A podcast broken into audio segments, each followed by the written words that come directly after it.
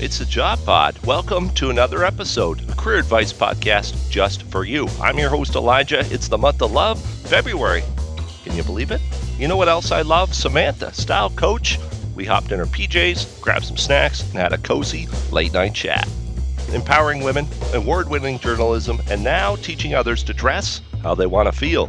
Stuffy suits, be gone. Bring out your fluorescent plaid because she's here for it. Put up your feet, enjoy this chill chat, and soak up how living your best life all starts with what you wear. All right, Samantha, even though your husband has stolen all of your goodies for the evening, we're still here to talk about the job pod and yourself. So, welcome. Thanks for taking part. Thank you very much for having me and stopping me from getting to a huge marital row because my husband ate all of my popcorn. Just going to shame him, first of all. I can help with that. 20 minutes of shaming your husband. I don't know him and he can't see me, so it's wonderful. I'm happy to help. Perfect. You've done a lot in journalism, but now you're a style coach. In your experience uh, being a style coach, uh, you've done that for a bit, but uh, with journalism, have you found surprisingly that a lot of women have imposter syndrome? We could start there. Oh, so so true. Not just obviously in journalism, but in many many se- sectors um, of the clients I now work with. But yeah, it's a thing, and it actually stops women from going for opportunities. Uh, when I was a editor, I was hiring for a deputy, and I knew about five really incredible women who'd have been great for the job, and none of them applied for the job. And so when I called them and said, Look, I'm interested to know why you haven't put yourself forward for this, the answers were, I'm not good enough, I don't have enough experience, I don't know what I'm doing, etc., etc., which, you know, literally wasn't true because they did.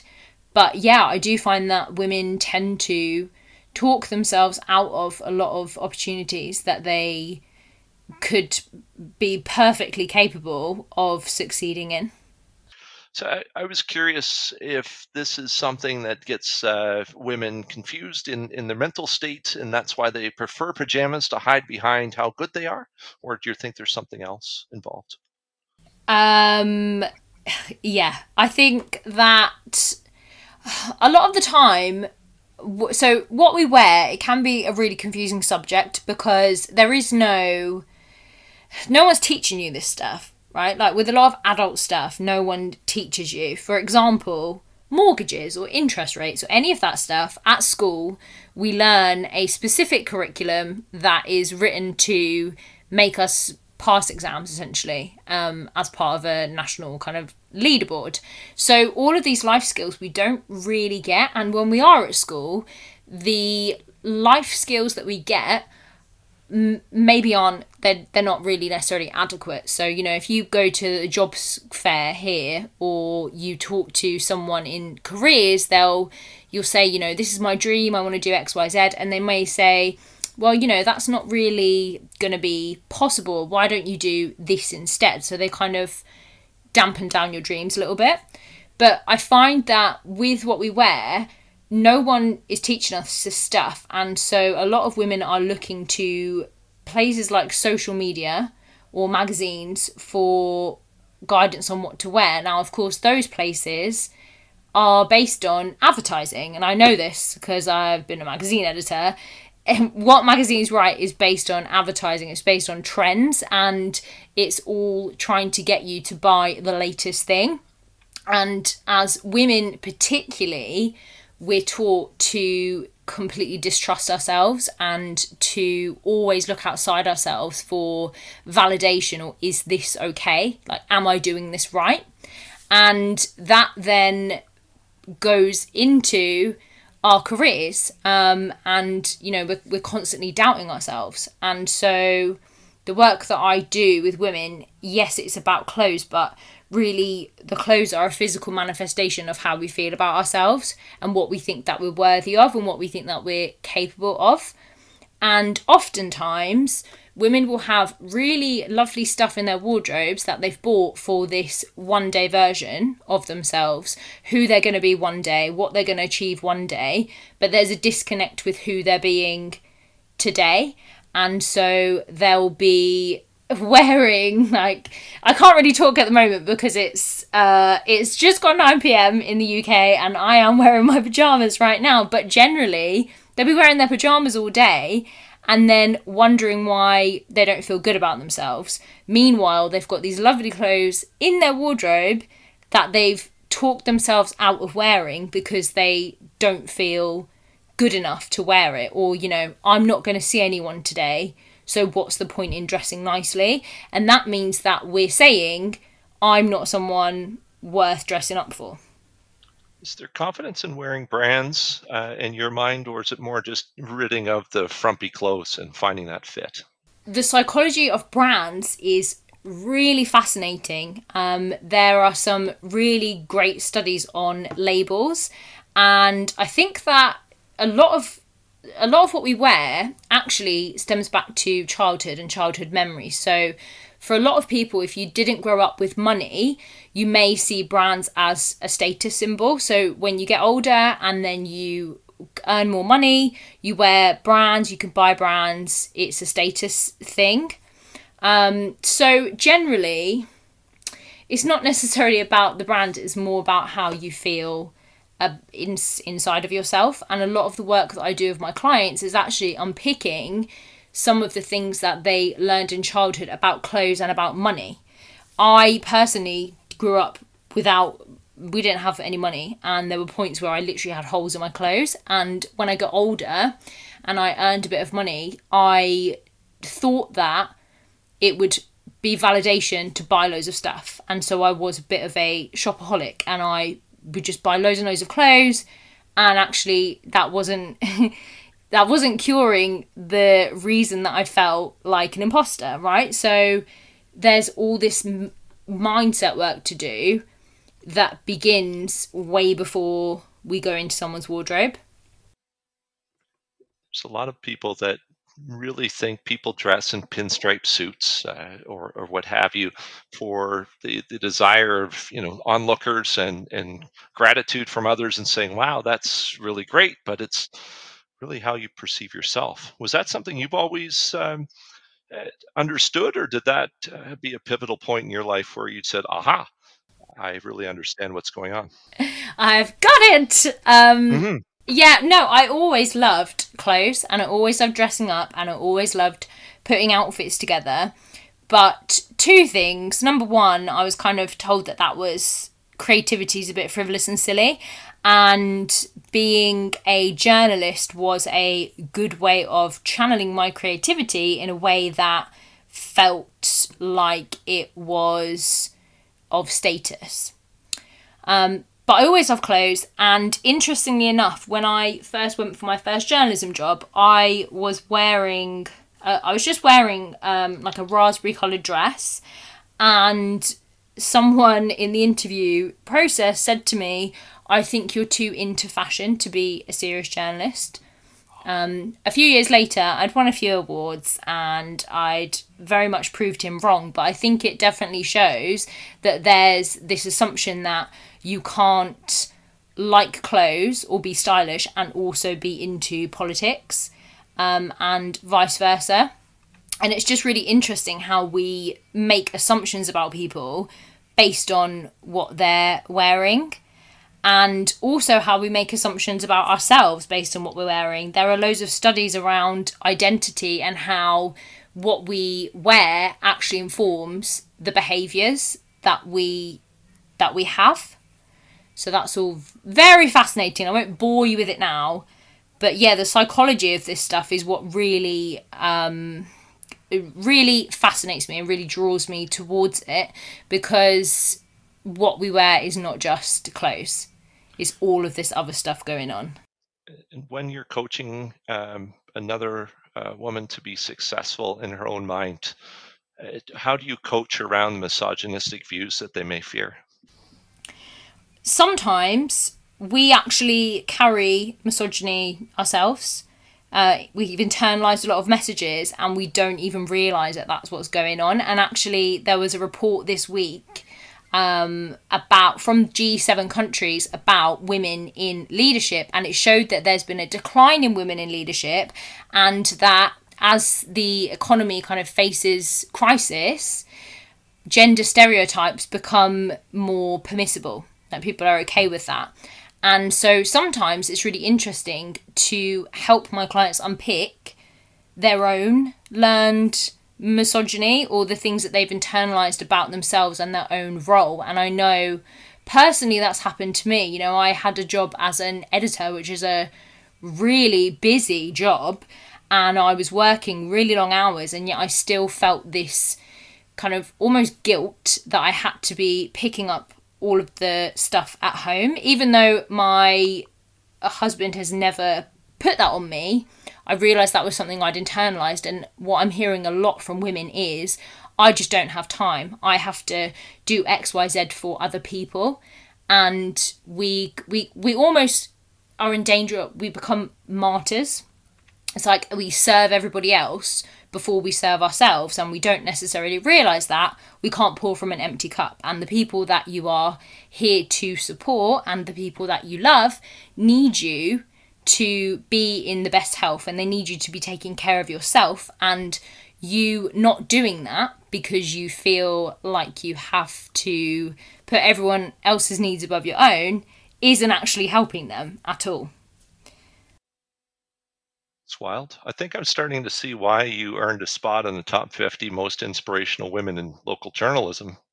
Well, thank you. Me too. But interestingly enough, you know, there weren't that many women in journalism. When I became an editor, I think there were three other women editors in the UK, which just shows you, and and it's not just women um, that we have a diversity problem with in the UK media. I think you know you probably know the whole furore that happened last year uh, regarding Meghan Markle and the Oprah interview, and is the UK press racist? And there is not very much diversity in the UK press. Most of a majority of the reporters that work for national media in particular are from private schools and I'm from a council estate and so as well as trying to go against assumptions about women as editors there was also a lot of stuff to deal with in terms of class and there's a lot of stuff still to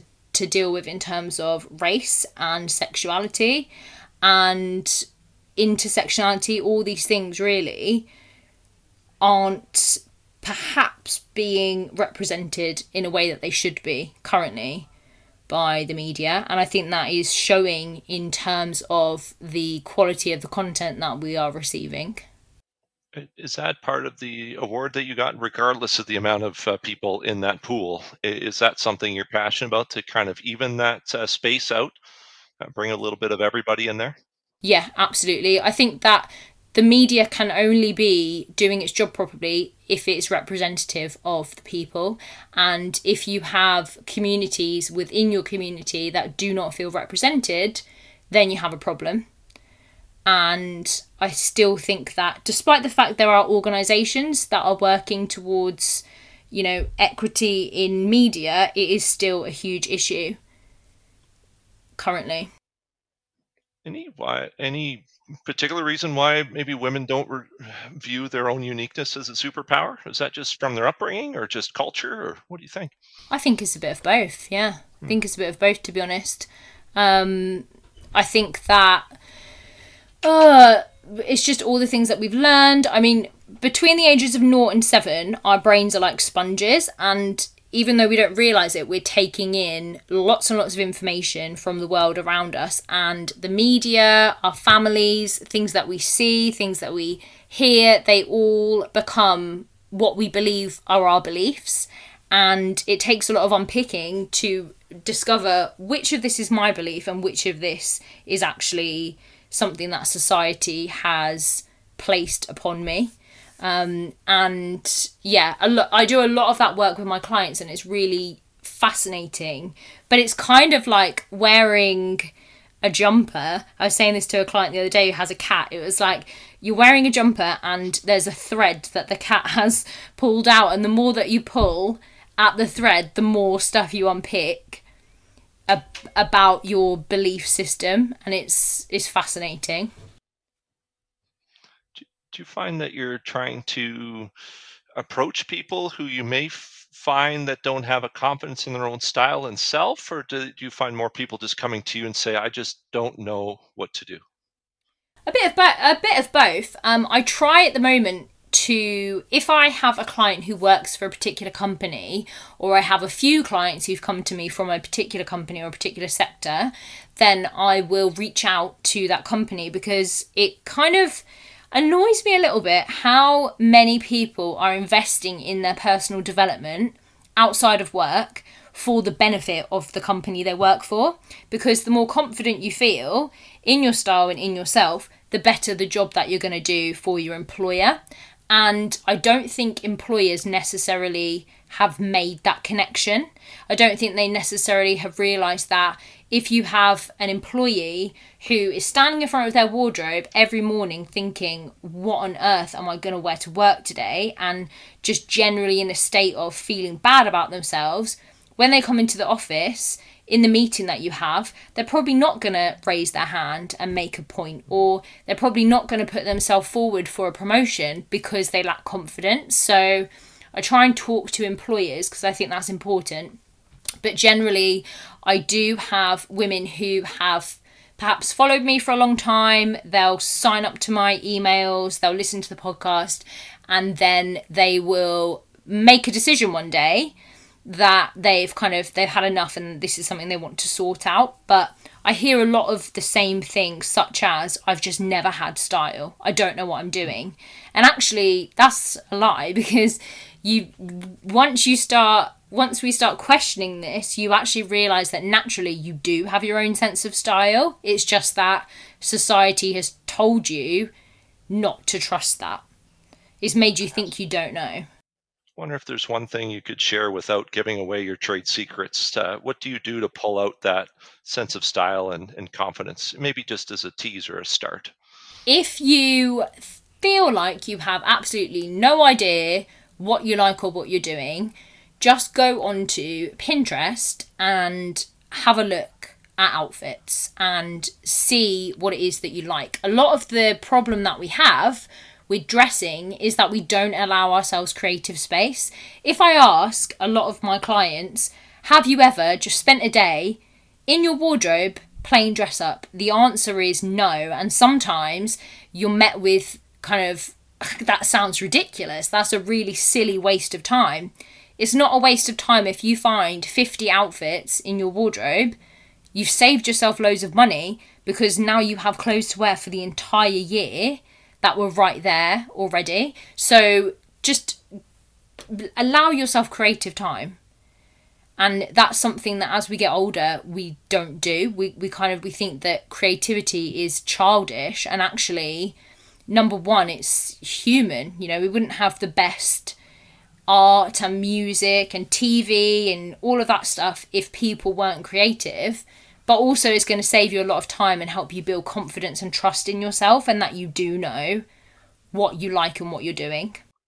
I could be going the wrong way with this, but I tend to like to put pastel t- colors together, top and bottom. And I'm told my wife uh, is a, a, creative, and she says, "No, that that is you're not going out like this."